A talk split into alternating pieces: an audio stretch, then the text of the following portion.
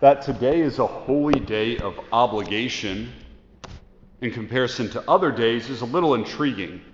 You think of all the Marian feast days and how Mary is one who never had sin, and today we are obliged to attend Mass for those who at one time were sinners and now become the church triumphant, those who make Christ incarnate in themselves.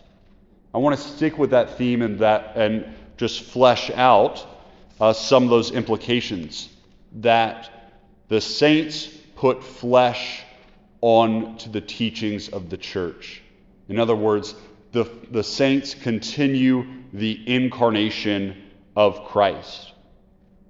First, that living the, the Catholic faith without any kind of devotion to the saints is a very anemic lifestyle. There's no lifeblood to it. I'll give you this example. I think we all know that the Lord loves us and that He is merciful, but that sometimes we can kind of indulge in the Lord's mercy. Uh, about a year and a half ago, I was on this uh, canoe trip with some dads and their sons. And we had to say Mass on the side of the bank. So I have my little, you know, I have my alb and my chasuble and everything. And after saying Mass, I put it all back in there. It was very hot. It was like in August. And so then the next week, or it was in July, because the next week was uh, an off day. I didn't have Mass, but it was also the memorial of St. Jean Vianney. And so I go to celebrate Mass in the chapel, and I open up the bag, and it's the alb is just mildewed. It smells horrible from all the sweat that's just been soaking in this plastic bag for a week. And I thought, I'm not saying Mass, and no one's going to know about it. And then, as I headed back to my room, a, hor- a more horrible thought came to me what would St. Jean Vianney do? You know? So then I just kind of sucked it up and said Mass in uh, a very foul garment. But the Lord Jesus offers us his mercy so that we can be comfortable in the Lord's presence, but the saints help us to respond to the Lord's mercy in justice. In justice. One can come to the cross and have a sense of mercy and knowing that the Lord can redeem me, but no one can come to the saints and not be inspired knowing at some time this person was a sinner. And by their decision, born in the same state that I am, they became Christ. And it is so amazing that the Lord, through His church, offers saints in every age. Because in every age, we need to know and we need signposts of what it is to be Christ in this age. I think this is why we see someone as who frankly lived such a boring life in St. Therese of Lisieux have so much veneration. She just lived in this little convent, died at 24 years old. No one knew about her. But she lived in like just over 100 years ago. It was very recent. And so, because of the recency of her, we know how to be Christ in this kind of age. And so, the saints also show us in the Nicene Creed what it is that we are a holy church. A holy church.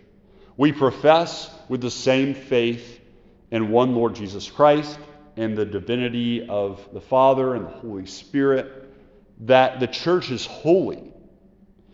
But there's a way of understanding this, and the technical term is that in Latin we are the ecclesia congregans, the church holy as being offered everything necessary for becoming holy in the sacraments and the ecclesia congregata, the church becoming holy. And the church becoming holy is this in the lives of the saints. What does it matter if the church teaches the truth? What does it matter if the sacraments have all the grace necessary for our salvation?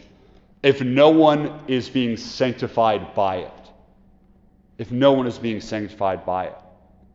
The saints show that the fruits of the church are enough to make us into Christ, are enough to make us holy. And so that we have no excuse to not use those necessary means that can make us into saints. But then finally, the friendship with the saints begins not only with those in the church triumphant, but also those in the church militant.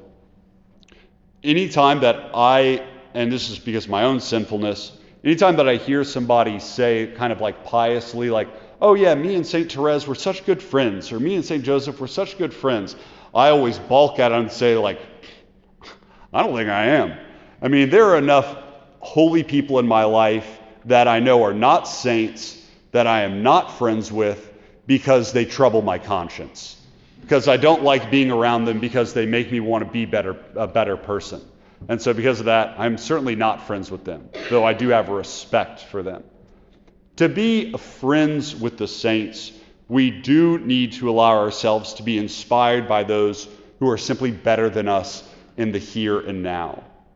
We need to be able to be inspired, corrected, and humbled by those who are further along than us, recognizing that there are some who are holier than ourselves. And we say and I say this with the caveat of what we heard in this gospel today. That while we can hunger and thirst for righteousness and we will be satisfied, we will also be more sanctified by being merciful, for we'll, we will be shown mercy and grace.